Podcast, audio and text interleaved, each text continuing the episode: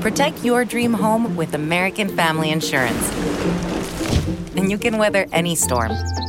You'll also save up to 25% by bundling home, auto, and life.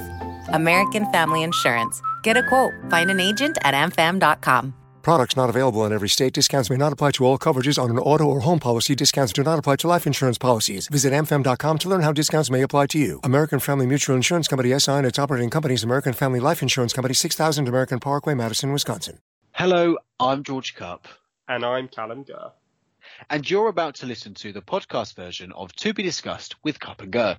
Please note that this is a podcast, so it's not a live broadcast. So please do not try to vote in any of the polls or send in messages to any of our discussions, as your message will not be registered, but you may still be charged. Also, please note that not all of the opinions expressed in this podcast are our actual opinions but may be expressed to create a better discussion.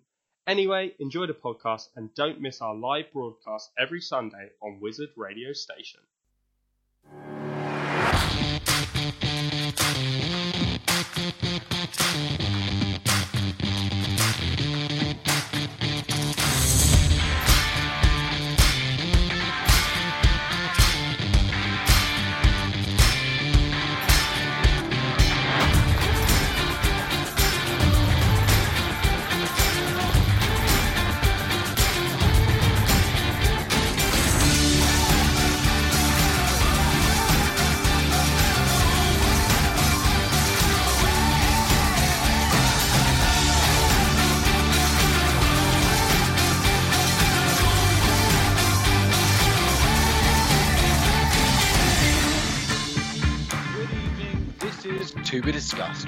A show that proves that different political opinions do not have to end in feuds and the breakdown of friendships. My name is George Kup, and I'll be joined by my co-host and political opposite, Callum Gurr. Good evening, everybody. That's right, George is a hardline Brexiteer and true blue conservative, whereas I'm a Lib Dem and Remoaner. But despite these different standpoints, we are still good friends. Tonight we'll be asking are criminals and mobsters glamorized too much in society? Who will or would you vote for at the general election? And have you ever attended a climate protest? With each of these discussions being accompanied by polls, which you have the chance to vote on at wizardradio.co.uk forward slash listen. And these discussions will be open until the end of the song break between each topic. But first, last week we asked you to send in your questions that you've always wanted to ask uh, Callum and I, and we did say that they don't have to be political based. Um, and I can certainly say that you guys have not disappointed. Um, so let's jump straight in to our first question. It comes in from Ant, and he says the news story earlier this year about Shamima Begum, the ISIS bride, and the UK declining entry for her and her baby, although the baby has since died, got me thinking. If you are a Brit who went abroad to fight for ISIS, and then since leaving ISIS, you have a baby, but that baby is not born in the UK, do you think that the UK should allow the baby into the country as a refugee without their parent to make sure the baby is safe? Especially as most of the ISIS brides are in dangerous refugee camps. I'm seriously torn on this because if the baby grows up as a healthy adult, they will always hate the UK for rejecting them. But at the same time, we're talking about ISIS brides here. What do you think? Well, Callum, what do you think? it's a, it's a really really good question, Ant. Um, and it's it's yeah, it's immensely difficult. I think it's it's, it's a horrible situation, really. I mean, if um, as as it was kind of initially posed, if it's if it's my baby, then I, I suppose in in a sense I naturally might want it to be allowed back into the um, UK. Certainly um, in the the actual um, real life case mentioned, um, that that was the case, I believe. Um, but then again, I suppose if, if I've run off to join ISIS, I'm probably not that big a fan of the, the British state. But I think ultimately, what, what we've got to say is that this baby would have a, a, a claim, I think, to to having a, a British passport because they'd have a British parent. So on that basis, I think they probably should be let in, um, and also because of the simple fact that it's it's a baby and and it, it's not their fault that their their mum or, or dad's kind of run off to to join a terrorist organization. Um, but then you could also say that about a hell of a lot of um, child refugees as well. So it's a, it's a really difficult question, a really good one. And um, I mean, what do you think, George? Um, yeah, it, it, definitely is a, uh, a difficult question, and you've definitely put Callum and I um, on our toes here. Um, and and it's it's a hard one. Uh, I I think that we we are right not to allow um, ISIS brides back into this country. Um, I think that is the right step to take. But when it comes down to their children, and, and that makes a really important point about um, if they if those children grow up um, knowing that we as a country have not allowed them to come back into this country um, to have a, a, decent life, then of course that's going to fuel hatred upon our country. And surely we're just fueling the um, radicalization of ISIS. Um, and I think we as a country need to make sure that we are de-radicalizing people. So we absolutely should be helping those that um, are in a certain way, and children that have been brought up in that world that haven't had a choice to not be brought up in that world. I think we should be offering um, asylum to and offering them to come back into this country. Okay. Um, moving on to the next um, question. It's from Charlotte. Charlotte said, Do you think that beauty pageants and events like Miss World have a place in the world from 2020 onwards? George, what do you think on this one? Um, a great another great question. Um, I must admit, when when uh, we said ask questions, I really wasn't expecting these varied variation of questions. Yeah, it's really good to see not just Brexit, isn't it? Yeah, yeah, absolutely. Um, but do I think they have a place in the world? I I don't think there is that much of a problem with them. I, I totally understand the arguments against them where they um, glamorize women and they make women into a certain um, kind of image and object of just beauty, um, and potentially in a more uh, women's right favored world that we have today. Um, that could seem to be wrong, but at the same time, if these women or even men, we have men pageants now, um, are there at their own um, self-esteem that they are there because they want to be there and they are there because they want to be they want to win. They want to have the competition against other people um, to become miss universe or miss world or miss kent or whatever it may be. And i don't believe there is anything wrong in that. I think where we have to make sure we aren't crossing the line is when sometimes unfortunately um, we do see parents that have young children force their children into these pageants um, and make them do things that necessarily they wouldn't actually do um, normally. Sometimes they make them lose weight too too much. Sometimes they put too much makeup on them that they don't want to wear. Um, and it's it's that fine line. If they are, if the children or whoever it may be is there um, that want to be there, then I don't see the problem in it at all. What What are your thoughts, Callum? Yeah, I think you're um, right in kind of picking up on the fact that the kind of pressures that um, people are put under for um, when they go into beauty pageants and events like Miss World. Um, and I think we'd have to be really careful about those sorts sorts of things and and kind of make sure that these competitions are not kind of encouraging um, mental health and or, or, mental ill health rather and um, eating disorders effectively but at the same time, I, I think there is a fundamental place for these kind of things in society. Um, I, I don't think that they should be got rid of completely um, because I, I, think that they offer a lot of people um, a good chance to kind of um, show off their talents effectively.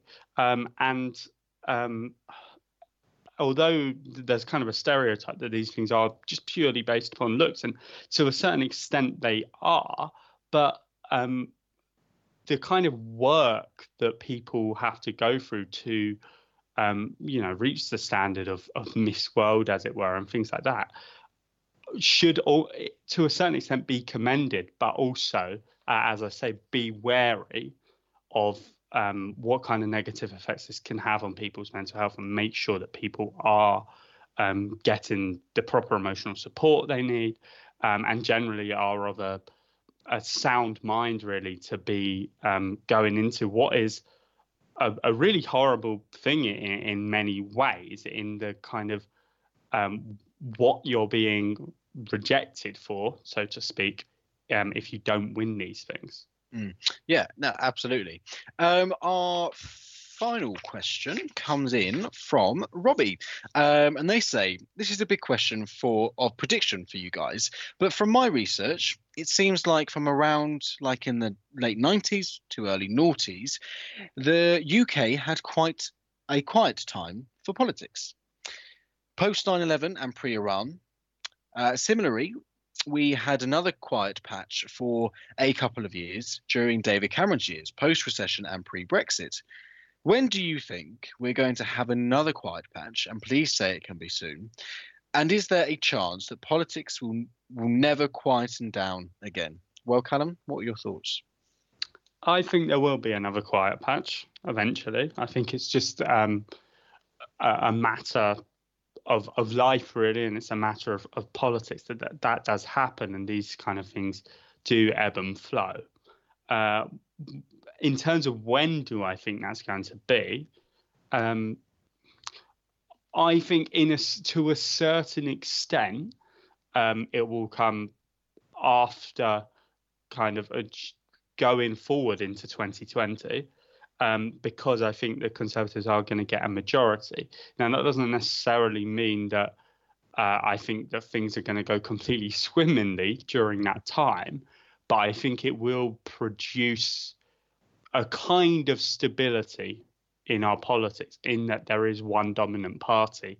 And realistically, we haven't really had that since um, Gordon Brown or, or Tony Blair's government um, realistically. So, so I think that I think going forward from 2020, we could well see a bit more of a quiet time, but it does come with the price, you might say, of a conservative majority. What, what do you think, George? Yeah, um, I think Robbie is really right that we are currently in a period of, of politics that is very noisy. It's it can be quite frightening as well, um, and it's because of the the divides that we see in families, the divides that we see in in parties at the moment, the rise in um, the left wing and the rise in the right wing as well. There are so many different factions going on currently in this country that just it only promotes division um, and I I believe that along with Callum, that that seeing towards the end of 2020 into 2021, I think we will see the progression of things starting to settle down, things starting to um, real really quieten down because people will start to have that stability that hasn't been there in the in government for a very long time. Um, and the stability around hopefully um, committing to Brexit and, and actually getting Brexit done. Um, and, and I think that that essentially is what will allow us all to, to settle down again at the end of the day um, and will hopefully heal divisions. Um, right. Okay. So remember, we will be announcing what the question will be for you to send in your opinions on at the end of tonight's show. So make sure you're ready for that, for the chance to be featured in this segment of next week's show. But it is now time for our first song break of this evening, and we'll be back after this break.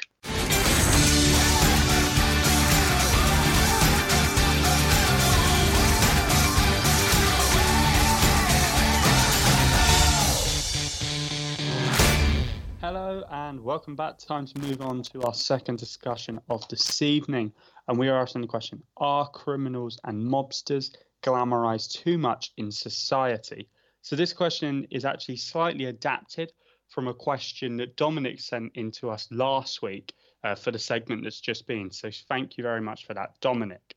Uh, George and I both agreed that the question at hand was such a big topic, they wouldn't really do it justice to just discuss it in a couple of minutes. Uh, so we've given it a whole segment and poll to accompany it to allow a proper discussion. Uh, Dominic said the following when sending in his question.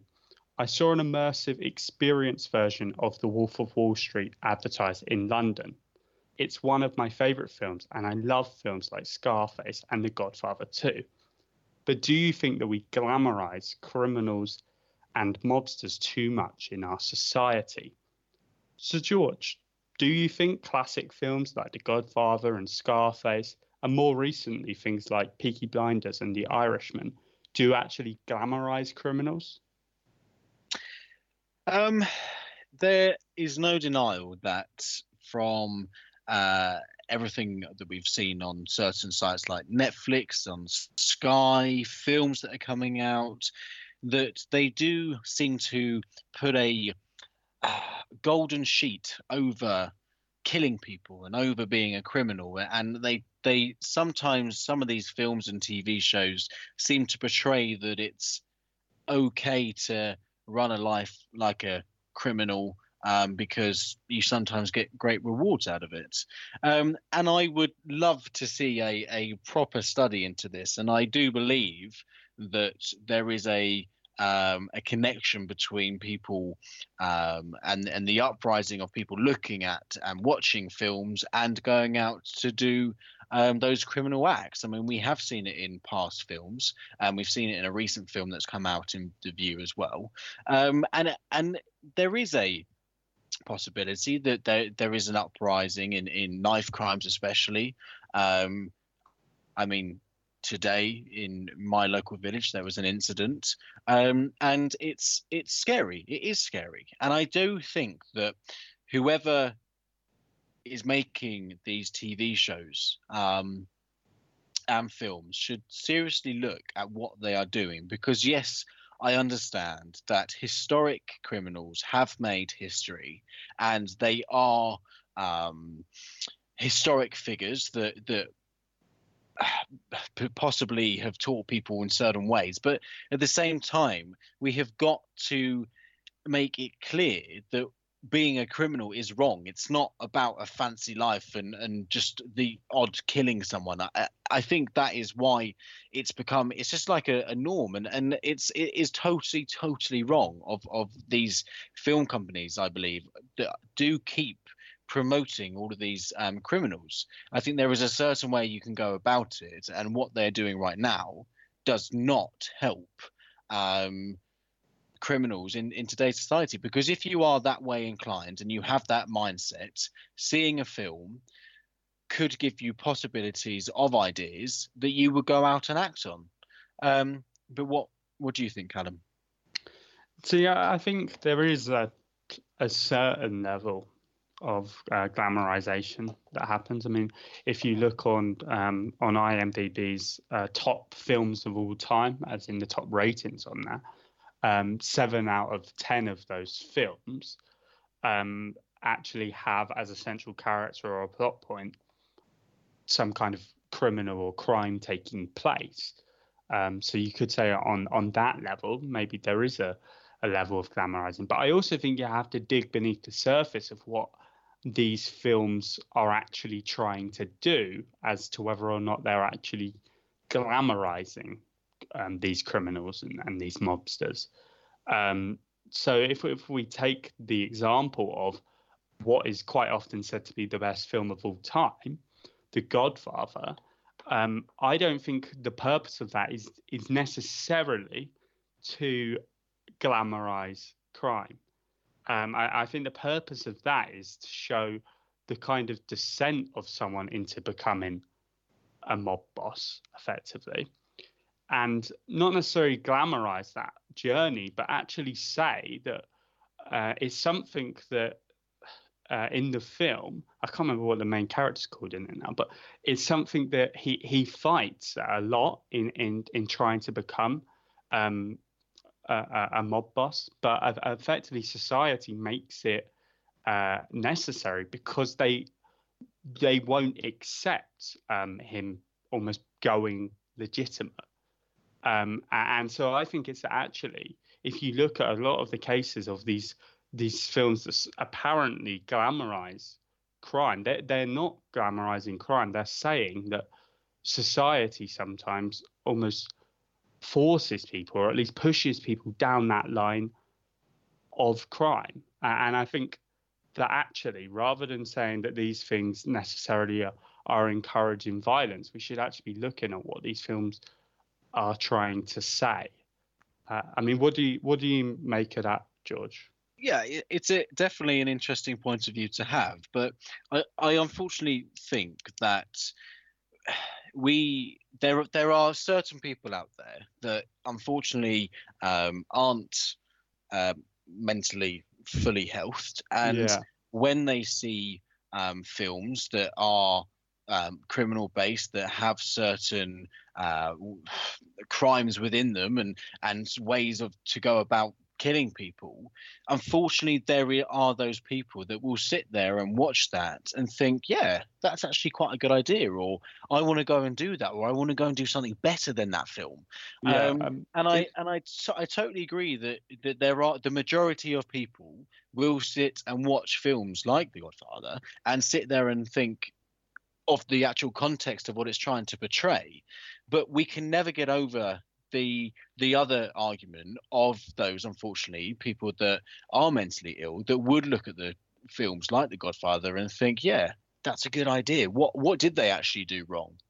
Yeah. Uh, uh but I mean, is that not an argument more rather than saying that films are necessarily glamorizing violence? Isn't that more an argument that there should be better mental health support? There should be kind of less stigma around mental health in society and and and and getting help rather than blaming it on the films as such. Well, no, I'm not blaming it on the films at all. I, and and I I would never disagree that we need more mental health support. Absolutely, we do. But I think no matter how much support you can give someone, there or or how much services can be available, there will always be an individual that goes and watches a film, no matter if that film is trying to to glamorize um, criminals or not. They will still watch that film, whether they are getting help or not, and think to themselves, "Yeah, that's quite a good idea." Now, I'm not saying this happens all the time. I'm not saying it at all, but there will always be the one in a million that will sit there and watch it and think, actually, that is a good idea.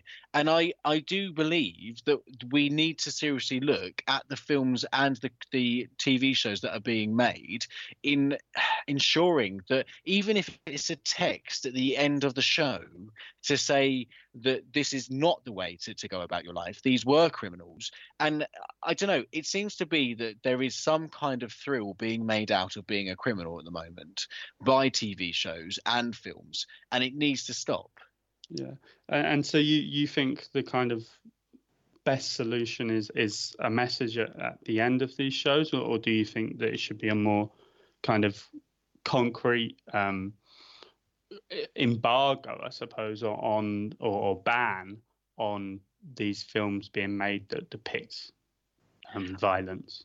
I would I would never ever say that we need to ban films and we need to ban what people watch because um, I'm a great believer in human rights, and you should have the decision what you go and watch and what you believe in. But at the same time, I think that it's definitely a route that we can go down to look at whether a message at the end of a film or even at the beginning of the film, um, explaining what.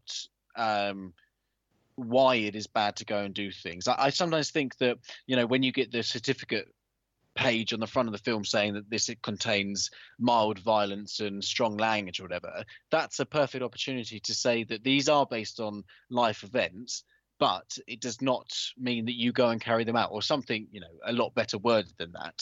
Um, because it's just that more reassurance of it's not right to be like this. Yeah, yeah. I mean, but do you not think there's a slight issue with that in that no one reads the certifications of a film anyway when they come on at the beginning or, or at the end. So that message would almost fall on deaf ears. Well, not necessarily. I think you you watch the titles when you when you go in, or even if it was when, for example, like The Vue, you know, you have that voiceover guy come in and say hello, um, and within that maybe it could it could be something like that because you're forced to listen to it. Um, and it's yes i mean after a while people would probably get used to it and not it wouldn't be as effective but then we would have to explore different ways of how we could go about to tackling um, the the influence that these films can play yeah, yeah. i mean it's a really interesting kind of dilemma um, that films really are being faced yeah. with uh, yeah. i mean how do you think this poll is going to go just before we go to a break um, i'm going to say 60% of people will say that films do uh, glamorize uh, criminals, and 40% will say no. What do you think? I'm going to go with 70% say they do. Oh, To 30% that say they don't. Pushing the boat out. uh, right then, we've reached time for a song break. But remember, you can vote on this poll. Are criminals and mobsters glamorized too much in society? You can do that at wizardradio.co.uk forward slash listen. And we'll be back very soon.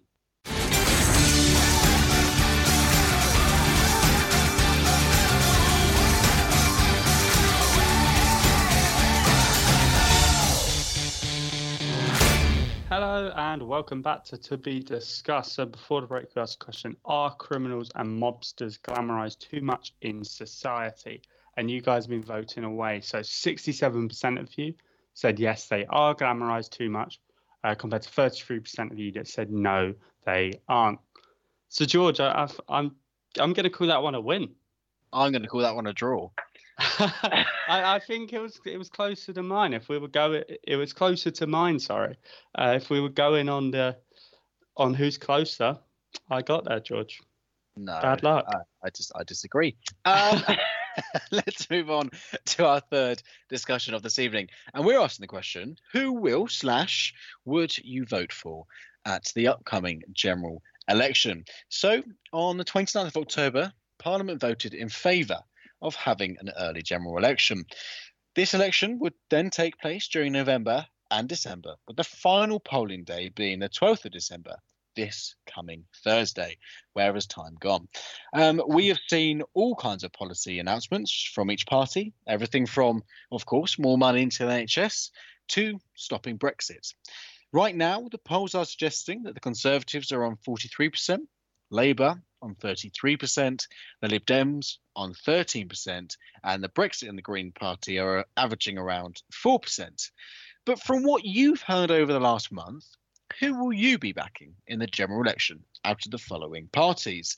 So we have the Conservatives, the Labour Party, the Liberal Democrats, the Greens, the Brexit Party, or other. And obviously, before we throw it over to our lovely listeners, we've got to throw it over to um, Callum, who I'm guessing, I mean, it's a guess in the dark here, but I'm guessing you're going to say the Lib Dems. Yeah, you've uh, you've hit a nail on the head there, George. Yeah, uh, yeah. Of course, I um I did vote for the Liberal Democrats. I've already voted because I've done a postal vote, um, and I, I think the the kind of main reason why um I'm voting for the Lib Dems, other than obviously the fact I'm a member of the party, um, is because I think that they're taking a really kind of sensible approach to a lot of issues. Um, when we talk about climate change, I, I think they're being realistic um, about um, how the procedure we take for tackling climate change and this climate emergency. Um, I think that th- the Greens have kind of made a promise, I think, to go carbon neutral by 2030. Um, was just trying to have a look through my notes to check that's correct. Yeah, so net zero carbon emissions by 2030. Um, but I, I, I frankly think that's just not realistic. I, I wish it was, but I don't think it is. Um, whereas the Lib Dems are committed to get the bulk of it done by 2030, but 2045 realistically to be net zero. Um, and I, I think that's a far more realistic approach. And they're more realistic on a lot of things as well in terms of NHS funding. Um, they're being upfront about the fact they want to increase funding by 26 billion a year by 2023 to 2024. Um, but they're also being upfront about how we're going to do that, and that is going to be a 1p rise in income tax um, to invest in health and social care. And I think it's really important to be upfront about these things. Um, so it's kind of because they're sensible um, that I'm going for the Liberal Democrats. But I'm aware of the fact I've been talking a while. So George, um, well, who, well, I know who you're going for, but wh- why, I suppose, are you backing the Conservatives? And then maybe if you want to bring in some of the other parties. Um, okay, so uh, as Callum has correctly guessed, I will be uh, voting for the Conservatives in uh, the election on Thursday. And the reason I'm voting Conservative is is firstly, I voted for Brexit. I'm a Brexiteer. I believe that coming out of the EU with no deal is not a uh, good possibility for this country. It wouldn't be right for this country. But coming out with a deal um, that Theresa May and Boris Johnson have negotiated is.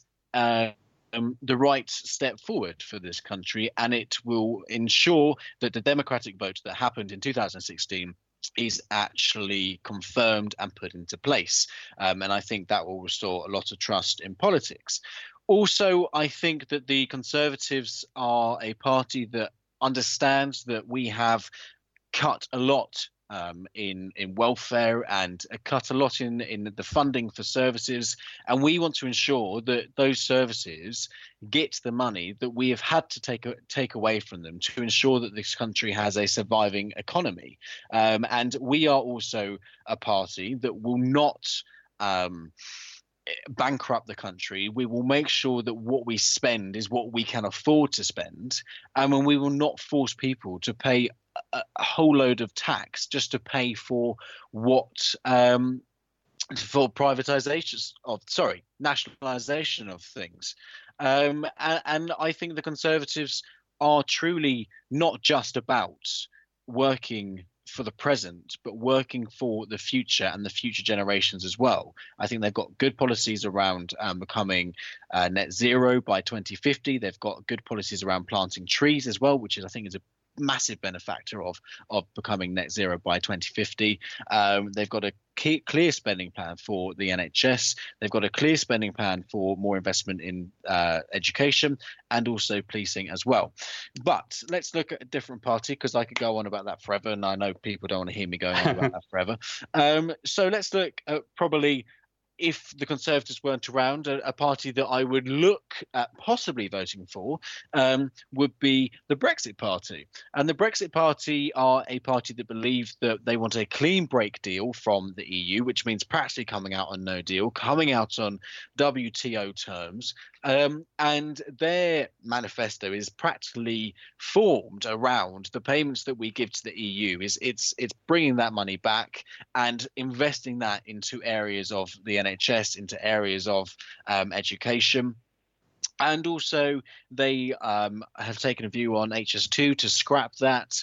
Um, and it's they they are targeting really now. They really are targeting the Labour-held strong seats because they believe that they can win up there. They believe that they could do quite well, um, and it, they're trying to relate to the Labour voters that could never vote Conservative in their life but they're trying to say, well, if you can't vote Conservative, vote for the Brexit Party. Callum, do you want to give an explanation to any of the others? yeah, sure.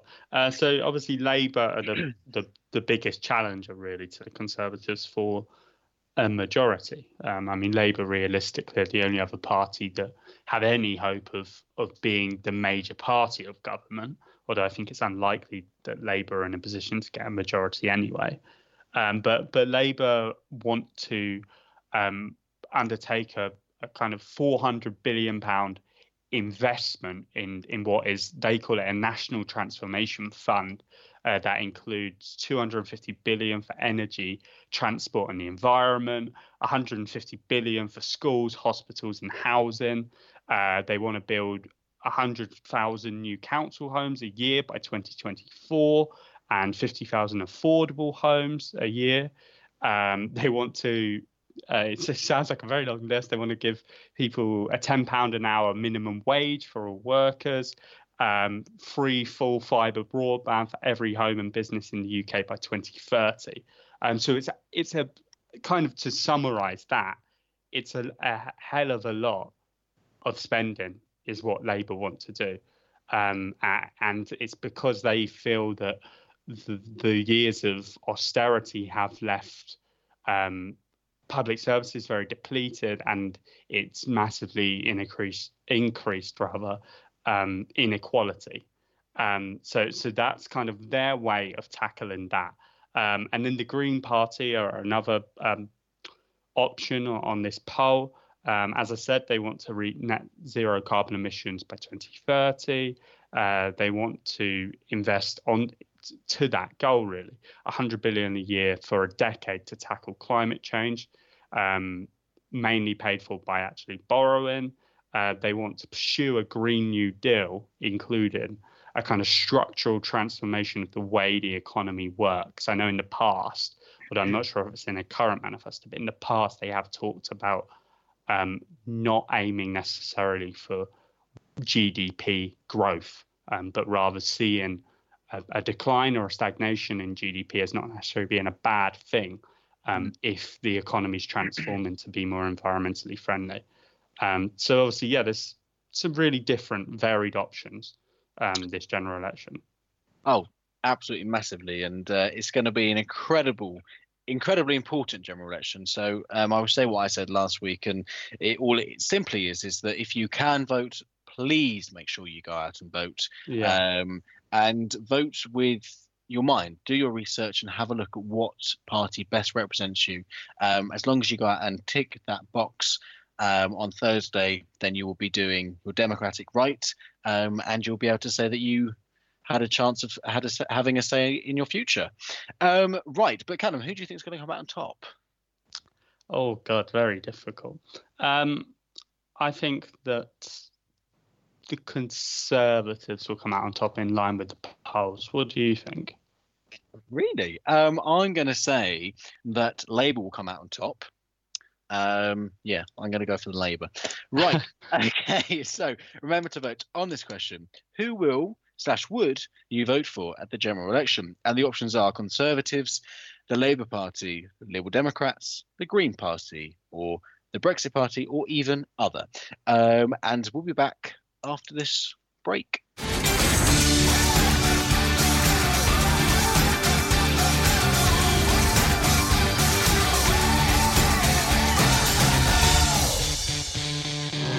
Hello and welcome back. So before that break, we asked the question: Who will slash would you vote for at the upcoming general election? And you guys have been voting away, and the results have just come in. So the Conservatives have received 29% of the vote. Labour have received 39% of the vote. The Liberal Democrats have received 23% of the vote. The Green Party have received 6% of the vote. The Brexit Party have received 1% of the vote, and other have received 2% of the vote. So we are expecting a hung parliament. Callum, what's your biggest surprise on that list? um, oh, I, I I'm quite surprised with how high the Liberal Democrats have got 23% of the vote. I think, obviously, if you consider where they were as a party, really, when we even started this show, I think it shows how much their stock has, in to a certain extent, risen, or they at least aren't the the kind of devil you can't vote for that that they were before. I mean, what do you find the most um, surprising? Uh, hand on heart, I find it incredibly surprising that the Conservatives have got 29% of the vote. I was not expecting them to be that high up. I was going to say that the Lib Dems were going to come in second behind Labour. Um, and also, I, as always, I'm always surprised to see that Other has got 2%. So maybe the Raving Loony Party, whatever they're called, will be getting some votes. Well, yeah, the uh, independent group is still knocking around in some places, at least. Oh, I don't know. uh, right then, time to move on to our fourth and final discussion of this evening. We are asking the question: Have you ever attended a climate protest? So, on Friday morning, protesters blocked traffic in Washington, D.C., as part of another episode in a massive box set of global environmental strikes calling for urgent action to tackle the so called climate emergency. Such protests are such a frequent occurrence because so many different people are willing to attend them. In fact, in the September Global Day of Action, millions joined demonstrations in cities and towns all around the world, including Africa, the Philippines, and the United States. We want to know if our listeners have joined the masses um, in such climate protests. So that's why we're asking, very simply, have you ever attended a climate protest? But George, I'm going to put this to you first. Um, I think I know the answer, but maybe I don't. Have you attended a climate protest? Now, I think I'm going to surprise quite a lot of you when I say that I've never um, gone to a climate protest. That's so surprising, George. It is, isn't it? It's shocked. I bet a lot of people are looking at the screens going, I can't believe that. George has never gone to a protest, climate protest. um, I, I'll be honest, hands up why I've never been to a climate protest. is because um, I have a full time job that I can't really miss out on and take holiday for.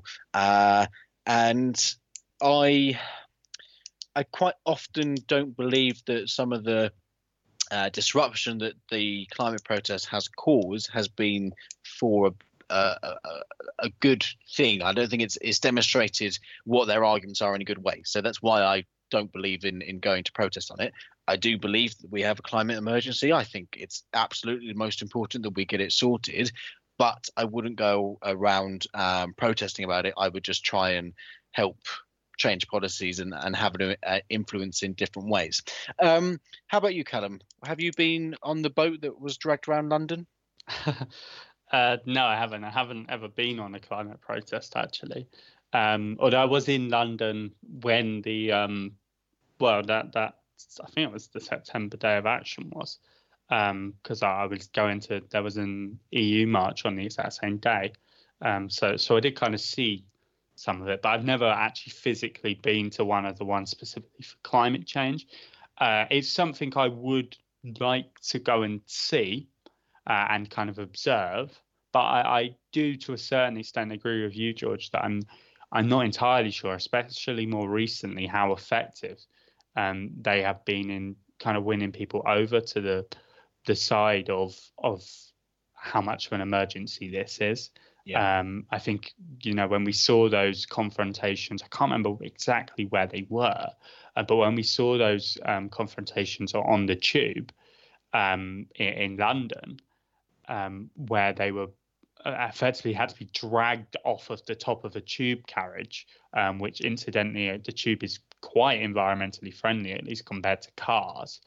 Um, uh, it, it really does kind of beg a belief what why those kind of protests are happening, and and it does just make you consider um, to what extent this is purely about climate change. And and the truth is that I think, especially in the Extinction Rebellion, a lot of it is not just about climate change; it's about bringing down capitalism, which you might argue we can only tackle climate change through bringing down capitalism. But um, I think that's probably a, a, question for another day, really.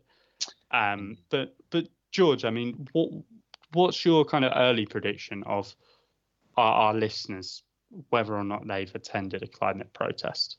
I'm going to go for if if they're being honest, I'm going to say that uh, 15% are going to say yes, um, wow. and 85% are going to say no.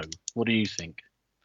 I'm going to be a bit more. I mean, optimistic. It's not really the word, I suppose, but I, I think more will have attended um, even if it's kind of more of a, a, local one, just in their local town or something. Yeah. Um, Can we have a precise number, please? Yes, of course. Uh, I was just getting to that, George.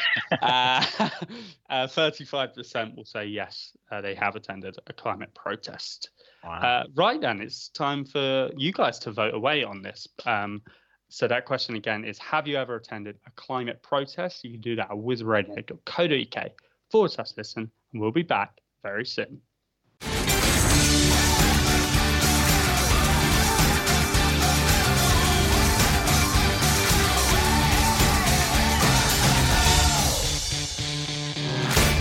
Before the break, we asked, have you ever attended a climate protest? And 71% of you have said yes, you have, uh, compared to 29% of you that said no, um, no, you haven't. I mean, George, we were both incredibly wrong on that, weren't we? No, I think I got that one quite right because I said, I think I said that 15% would say no. you really you really confused me then george. You, you can't you can't do that joke because my memory's not good enough for that. Um, oh. we'll get we'll have to start properly writing these down signing them as a declaration sort of thing well, just so we can keep an eye. Well that is true but i suppose that on the who was nearer i think yeah. i was nearer on this basis. So you know george i'd, I'd hush mate how how at this next next year we'll we'll keep tabs on who who gets the most polls correct, and uh, we'll then get a prize at the end of the year. Yeah. All right. Sounds good to me. We'll do that. It'll be like I a look- mini World Kup thing. Yeah, I look forward to my prize. Oh yeah, yeah. I'm sure you do. right then, we've uh, reached the time to end this evening's show. So thanks very much for listening to To Be Discussed with Cup and Gurr. We hope you've enjoyed this episode. Uh, as mentioned earlier, for the first segment of next week's show, we'd like you to send in your opinions on the following question. What is one way you are helping to tackle the climate emergency? You can do that by sending us an email to station at wizardradio.co.uk or through Twitter. That's at wizradio. So remember that question is what is one way you are helping to tackle the climate emergency? And we are, of course, really looking forward to hearing your opinions next week. But it is now time for Callum and I to be leaving. So as always, I have been the voting, and so should you guys, George Lawrence Kup. And I've I will also be voting. I'm Callum Gurr. Thanks very much for listening, everyone. We'll be back next week for another episode To Be Discussed. Goodbye, guys. Ciao for now.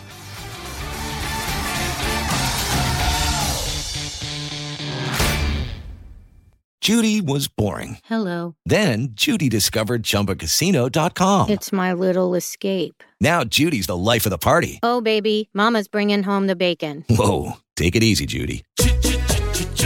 The Chumba life is for everybody. So go to ChumbaCasino.com and play over 100 casino style games. Join today and play for free for your chance to redeem some serious prizes. ChumbaCasino.com. No purchase necessary. Void where prohibited by law. 18 plus terms and conditions apply. See website for details.